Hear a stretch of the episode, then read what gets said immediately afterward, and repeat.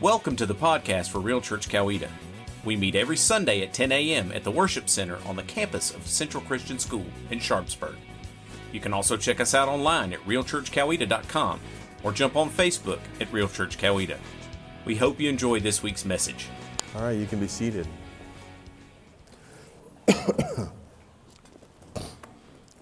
well, how's everybody doing today?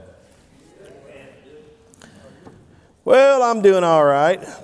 I kissed a pig this week. Is there a picture back there, Lynn? Did you do a picture? You did not do a picture, did you? You didn't, did you? Oh no, you didn't. It's on Facebook. Did y'all see the video? Oh, we saw. I know.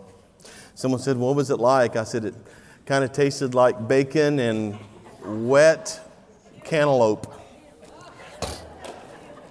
I'm just being real. It did. It's really bad. For those visiting today, no, this is not a pig kissing church.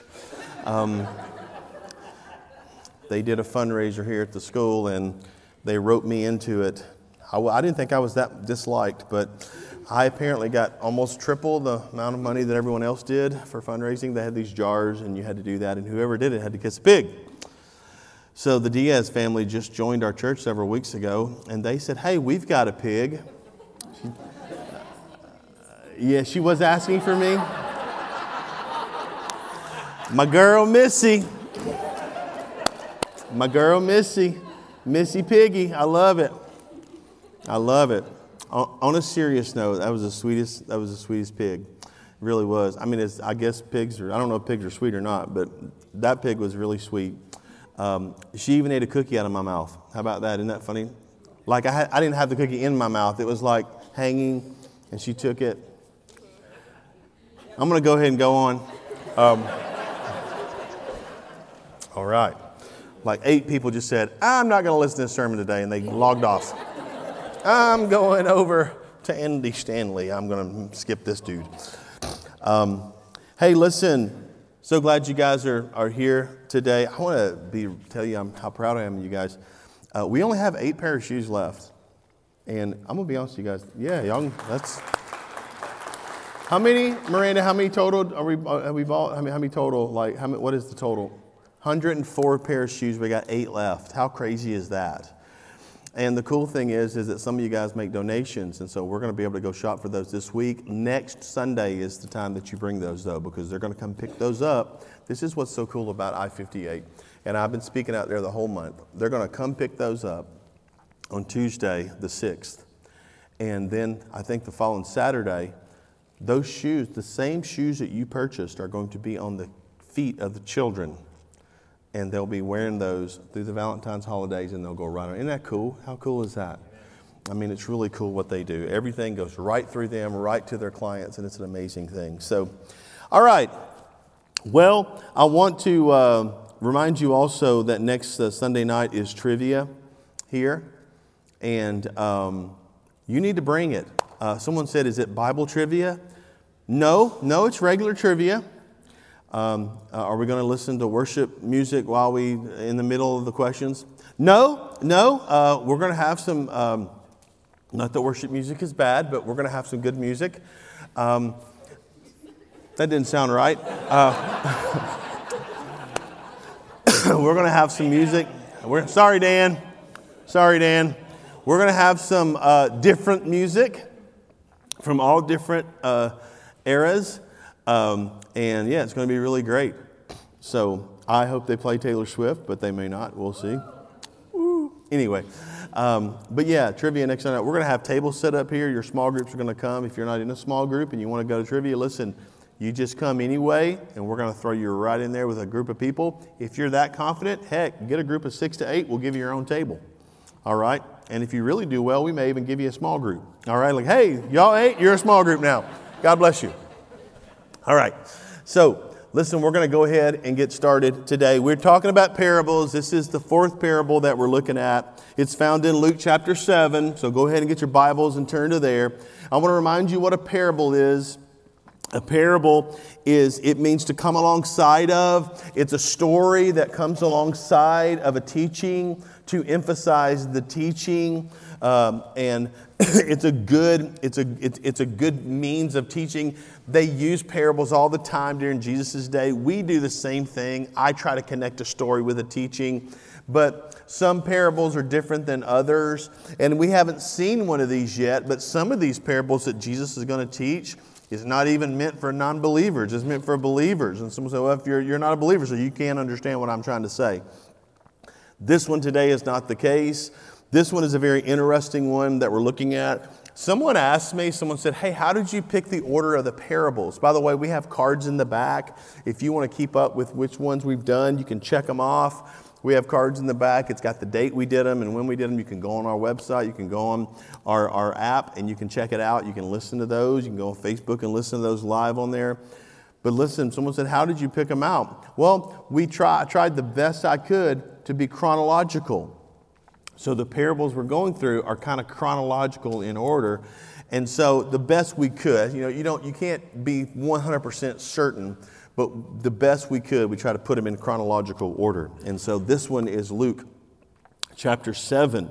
We know that Jesus was a master teacher. We see people saying, Hey, I've never seen anybody teach like this before. We also know that he was in the temple at age 12 and he was interacting with and teaching those that were older than him. And so we know he was a master teacher. And so we get to go in and open up and look at these parables that he taught. Today is a little different. It's a great one, though. We're going to look at it starting in verse 36. It says this One of, one of the Pharisees asked Jesus to have dinner with him. Let's go hard stop there. Who are the Pharisees? The Pharisees are the religious people of the time. They are the one that's very pious. They would wear the, the outfits and the gowns with scriptures on their robes, and they would walk through the town. And they were the religious people. They were outwardly religious. It says he asked Jesus to have dinner with him. So Jesus went to his home and sat down to eat. When a certain immoral woman from the city heard he was eating there, she brought a beautiful alabaster jar filled with expensive perfume. She knelt, then she knelt behind him at his feet, weeping. Her tears fell on his feet, and she wiped them off with her hair. Then she kept kissing his feet and putting perfume on them. When the Pharisee who had invited him saw this, he said to himself, if you, got, if you write in your Bible, underline that. He said to himself, if this man were a prophet, he would know what kind of woman is touching him. She's a sinner. Then Jesus answered his thoughts. We're going to look at that. Simon, he said to the Pharisee, I have something to say to you. Go ahead, teacher, Simon replied. Then Jesus told him this story A man loaned money to two people 500 pieces of silver to one, 50 pieces to the other but neither of them could repay him. So he kindly forgave both of them, canceling their debts. Now, who do you suppose loved him more after that? Simon answered, I suppose the one for whom he canceled the larger debt. That's right, Jesus said. Then he turned to the woman and said to Simon, Look at this woman kneeling here. When I entered your home, you didn't offer me water to wash the dust from my feet but she washed them with her tears and wiped them with her hair. You didn't greet me with a kiss, but from the time first time I came in, she has not stopped kissing my feet. You neglected the courtesy of olive oil to anoint my head, but she has anointed my feet with rare perfume. I tell you, her sins, and they are many, have been forgiven. So she has shown me much love. But a person who is forgiven little shows only a little love. Then Jesus said to the woman, Your sins are forgiven. Then men at the table said among themselves, Who is this man that he goes around forgiving sins? And Jesus said to the woman, Your faith has saved you. Now go in peace. Lord God, we do ask you to open up these scriptures to us and open up our minds and hearts that you would teach us through your word. In Jesus' name, amen. Well, what in the world's going on here? Well, Oftentimes, when, when rabbis would come around, they would be invited to different homes. We see this happening when Jesus is, is going through Jericho. He looks up and he says, Zacchaeus, I'm coming to your house today. And then they would go and they would go eat at their home. And we know what happened in Zacchaeus' thing. But what happened in this is that a Pharisee said, Jesus, come to my, to my home. Now, Simon here is Simon the Pharisee. It's not, it's not any of the um, it's not any of the disciples or anything. Simon was a very common name, by the way, back then. It was. It was a very, very common name. And, uh, and you, we see a lot of Simons in the scriptures. We see a lot of them if you go through and look, especially in the New Testament. So, what had occurred is just what it said. He invited them to come in. They sat down to eat. When they sat down to eat, this woman came in and she began to wash his feet with this expensive oil. Now, a lot of people think that this is the same situation where Mary, it says Mary Magdalene, and that she was sinful woman and that she was anointing his feet and head with oil. However, there's an argument about this. I don't see the timelines lining up because we see that closer to the time of Jesus' death. We see that. And we see there's other people present. And we talked about this in the book of John. We see there's other people present that don't seem to be present at this particular one. There's no mention of a Pharisee or a Pharisee's home being the case here. And so I think this happened on two different occasions. Now, if you disagree with that, that's fine but I think this happened on two different occasions. I think this is closer, newer in his ministry. We know that by some of the clues because they said, Who is this man that goes around forgiving sins? Later, whenever, whenever Mary anoints his, his, his head and his feet, it's very symbolic because of the death, burial, and resurrection. We know that. We saw it in John. We, we see the symbolism there. But you see, this is almost a new thing. It's early in his ministry which is why I put the parable here. And I think this is a different, a different woman. Who knows? I could be wrong. I wasn't there. But it makes sense to me that it's a different woman because at a Pharisee's house, because and also the teaching is different as well. Now, one thing you need to know about the book of Luke is when you think about the book of Luke, the book of Luke is always going to see Jesus as empathetic toward women and, and children uh, and those that are oppressed. Now, you may say, well, I know, but he's always seen them in everyone. He is, but especially in the book of Luke.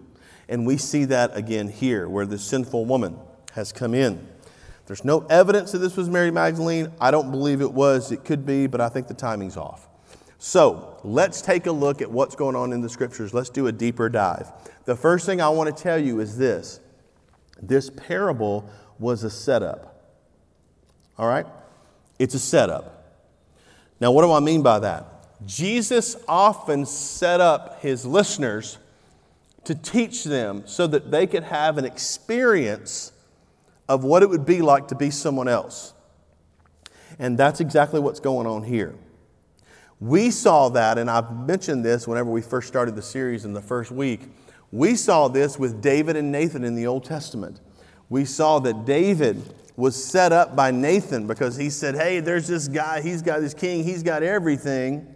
This one guy's got everything, and then this other guy's got one little sheep, and this other person took the sheep and killed it. What's, what's, you know, what, what's going on? Why, why, he took it away from him. And David got mad and said, Well, we need whoever that is, he needs to. And he got ticked off, and he said, and Nathan said, Hey, man, you're that person. You're that person. He, he wanted David to walk a mile in his shoes of, of Uriah. He wanted, he wanted him to, to see that. So, with that said, this is exactly the same thing as that. It's a setup. He was setting him up. Can I tell you something? And this is something that we need to learn from us, and this is a little nugget of teaching here and of truth. Sometimes we have to experience other people's pain in order to have empathy and compassion on them. I want to say that again. Sometimes we have to experience other people's pain in order to have compassion and empathy on them. My brother does something I'm very proud of. He would be mad at me for telling you this, but my brother does something I'm very proud of. Once a year, he and his wife do an outreach uh, my, my brother Jimmy, their church does a lot of work with homeless people. And uh, they have a food pantry, and he works that every Tuesday night. And he goes and helps coordinate it and everything, and they go up there for several hours. And my brother does that. But one time a year, my brother will go to downtown Nashville. There's a place in downtown Nashville. And he and my, my sister in law, they will spend the night in downtown Nashville with homeless people. And because they never want to lose a sense of, of what it's like. They don't want to lose the empathy. They, want, they don't want to lose how, how much God's, God's blessed them. They don't want to, they want to walk a mile in the shoes of someone else. And the truth of the matter is, you guys, is sometimes we have to be set up like that in order to walk a mile in the shoes of someone else.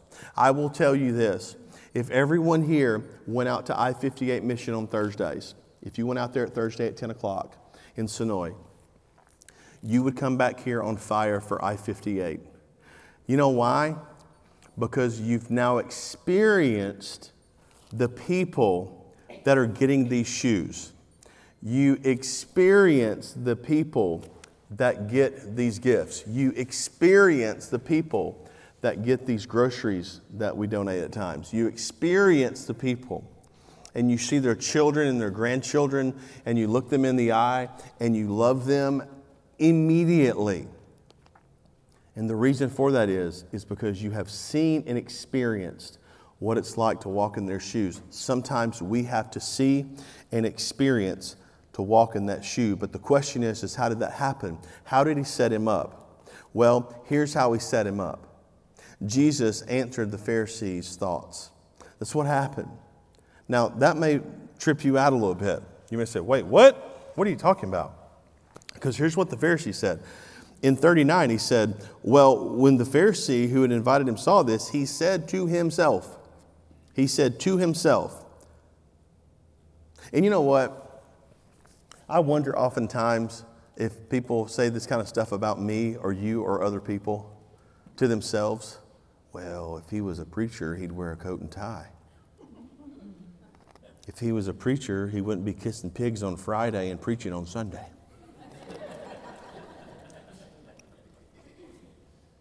if he were a preacher, blah, blah, blah, blah, blah. Well, if she was this, then, you know. That's exactly what's happening to Jesus here. This guy is thinking, well, if, uh, if he were a prophet, he'd know what kind of woman's touching him. She's a sinner. And it's amazing because Jesus turns around and says, Simon, I've got something to say to you.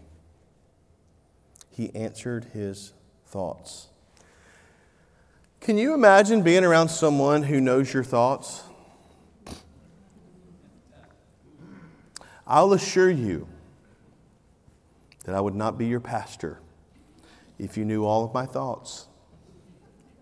Now, for a long time, I had a problem.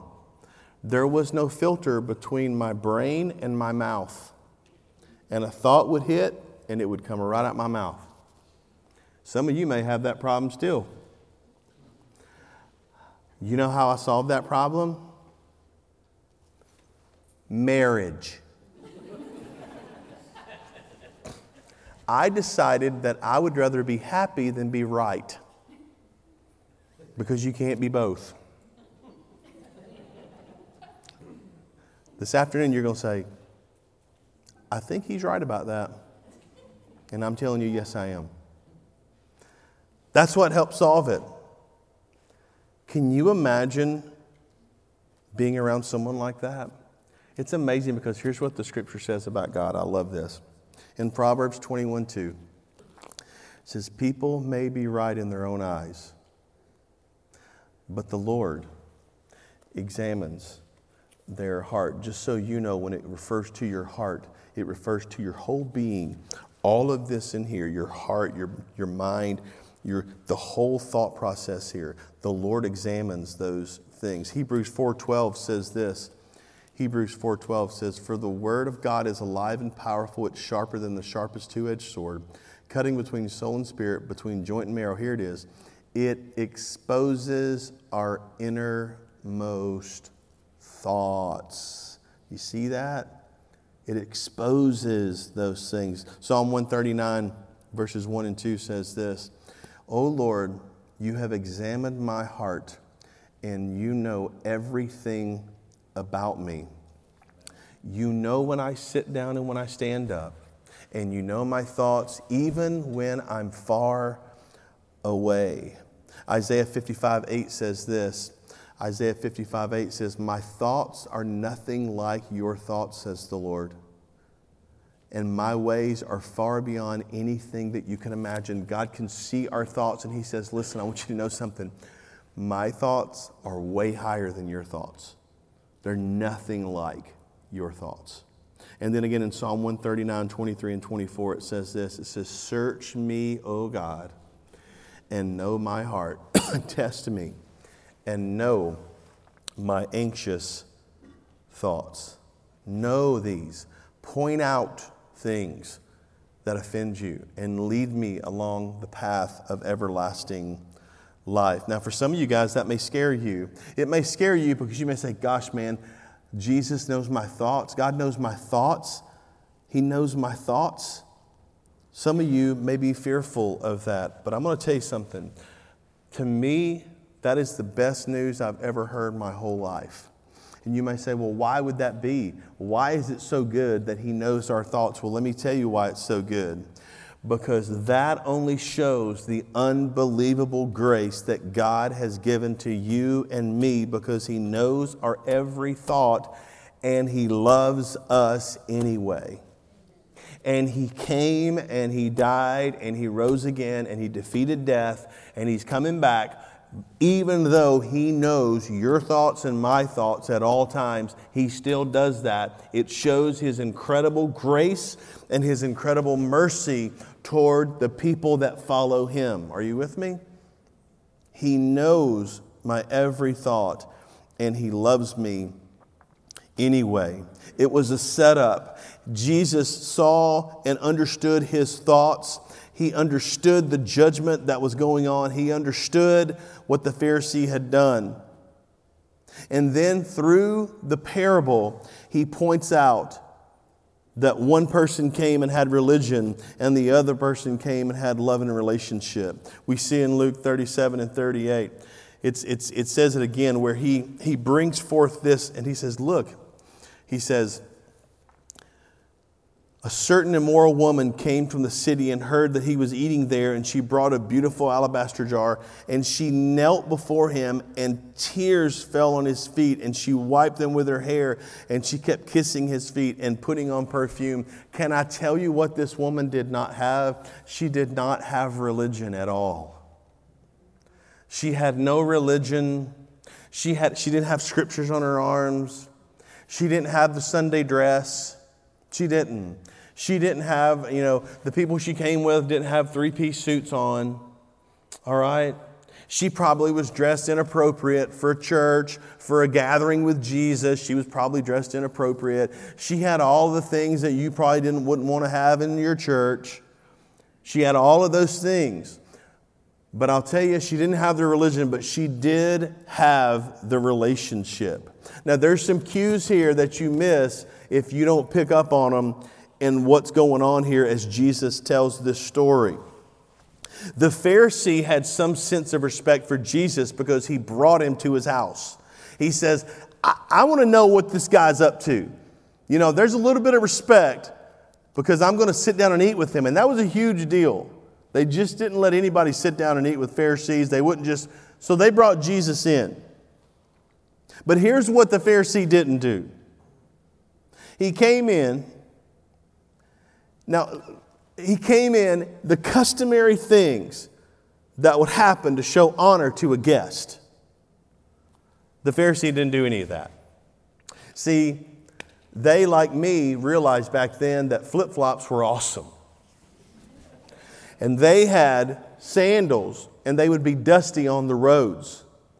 And when they would have their sandals, their feet would be very dirty. and they would wash the feet.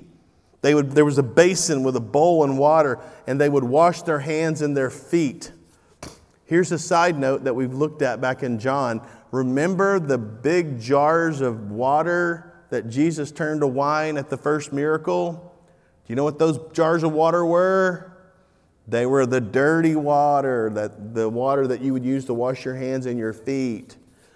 So the miracle, it, it goes really deep, but the dirty water would become the wine. And the wine in the scripture is known as the blood of Christ that would save. He would make you dirty. He would take you from being dirty to being clean. Are you with me? All right, that's a little nugget. That's free.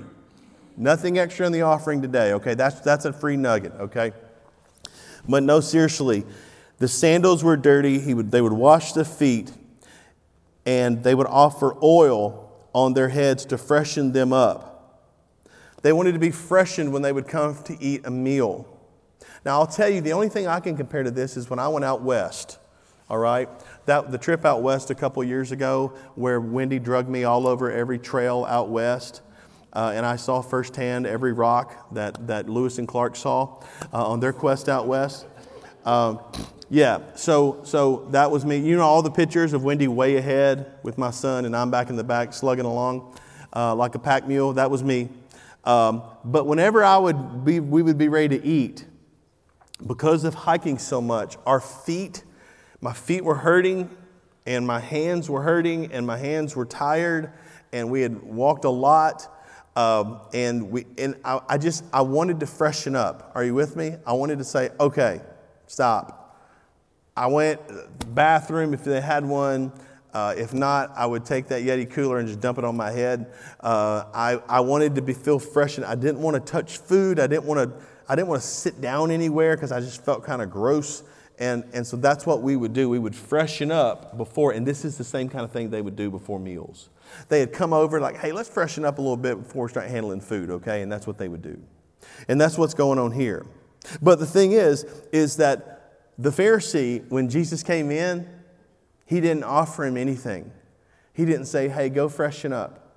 Hey, here's some water and a towel.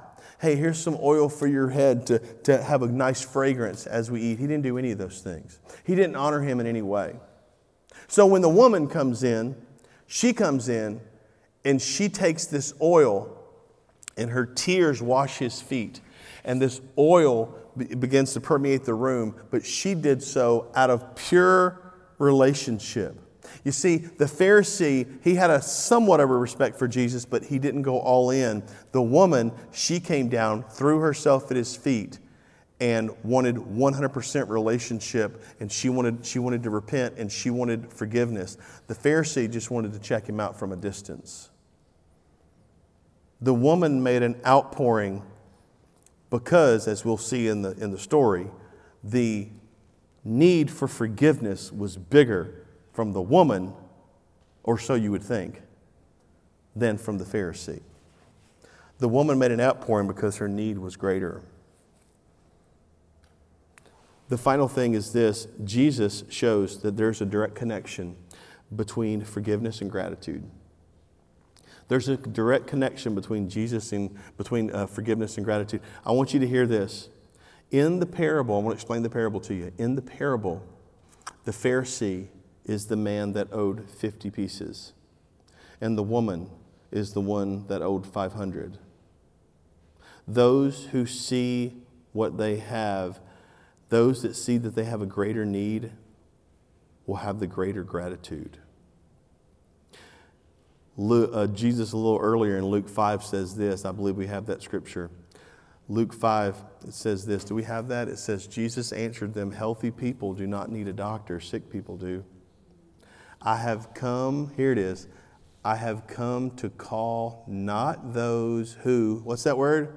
Think they are righteous, but those who know they are sinners and need to repent. Simon, the Pharisee, didn't recognize his need for Christ.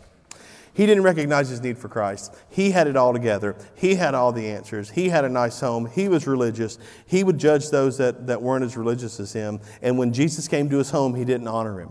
The woman was a hot mess. She was, a, she was, a, she was an outcast. She was a known sinner. Uh, some, some people even believe that she was probably a prostitute. Uh, uh, to, to the nth degree, very well known all throughout the area. And she was desperate for forgiveness and to repent. And Jesus says this He says, The woman's faith has saved her because there's a direct connection between your forgiveness and your gratitude. The only difference, listen, I want you to hear this. The only difference between the woman and the Pharisee is that the woman realized her need for forgiveness and to repent. And the Pharisee realized that he was religious. That's the difference. You see, there's a connection between your thoughts on whether or not you need to be forgiven and the gratitude that you will have. What are some things that we can learn from this? Here's what I want you to learn from this if you don't learn anything else. You have to realize that your own goodness will not lead you to the cross. We have all fallen short.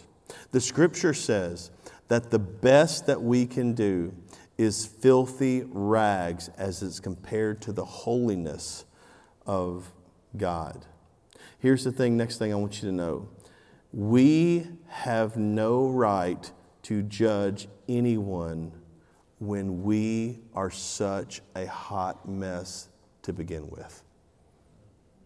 We have no right to judge anyone when we are such a hot mess. We don't. You see, this Pharisee was going, this guy, this guy doesn't even know he's having, having dinner with. I mean, this, this, this is a sinner over here. What in the world's going on? What's, what's going on here? I'm the holy one over here, and, and she's a, a sinner. What's, what's going on here? If he knew, and Jesus answered his thoughts and said, Let me tell you something. One owed 50, or thought they did, and one owed 500. Which one do you think would be more appreciative? Well, of course, the one that owes more. That's right. You're right. You're right. And this woman is the one that came in and offered me something. You didn't offer me anything. She offered me oil. You didn't offer me anything. You didn't offer anything for my head. You didn't offer anything for my feet. You didn't offer me any water. You didn't offer me towels. You know, she offered everything. She came in and took all this money and spent on this perfume, and she anointed my feet with her very own tears, and she wiped them off. Now, who do you think thinks to have the greater debt? Well, of course she does. Holy Spirit convicts. God judges. And we are to love others. And that's the way I believe that God would have it. Now, I do want to mention one thing to you. Telling someone the truth of what the scripture says is not judging them. I want to say that again. Standing on the gospel and telling them what the Bible says and what Jesus says is not judging them, it's actually helping them. Judging them is saying, they're going to hell. I don't want to be around them. Who do they think they are? Going to them, building a relationship, and saying, hey, let me tell you where I think the scripture would, would, would want you to hear this and reading it. That builds relationships. And that's the parable of the unequal debts. Let me pray for you. God, thank you so much for today. Thank you so much for your word that the scripture says that divides. it, it, can, it can sort out our inner, inner thoughts it can sort out our heart, and it divides up and lays open who we are as people. God, my prayer is, is that we would understand who we are as people and that you, that you would continue to show yourself strong in our lives. And God, as you do that, we will be very careful not to take any of the credit, but God, we will give you all of the glory and of the honor and the praise. Let us be people that recognize our need for you. In the strong and mighty name of Jesus, we pray.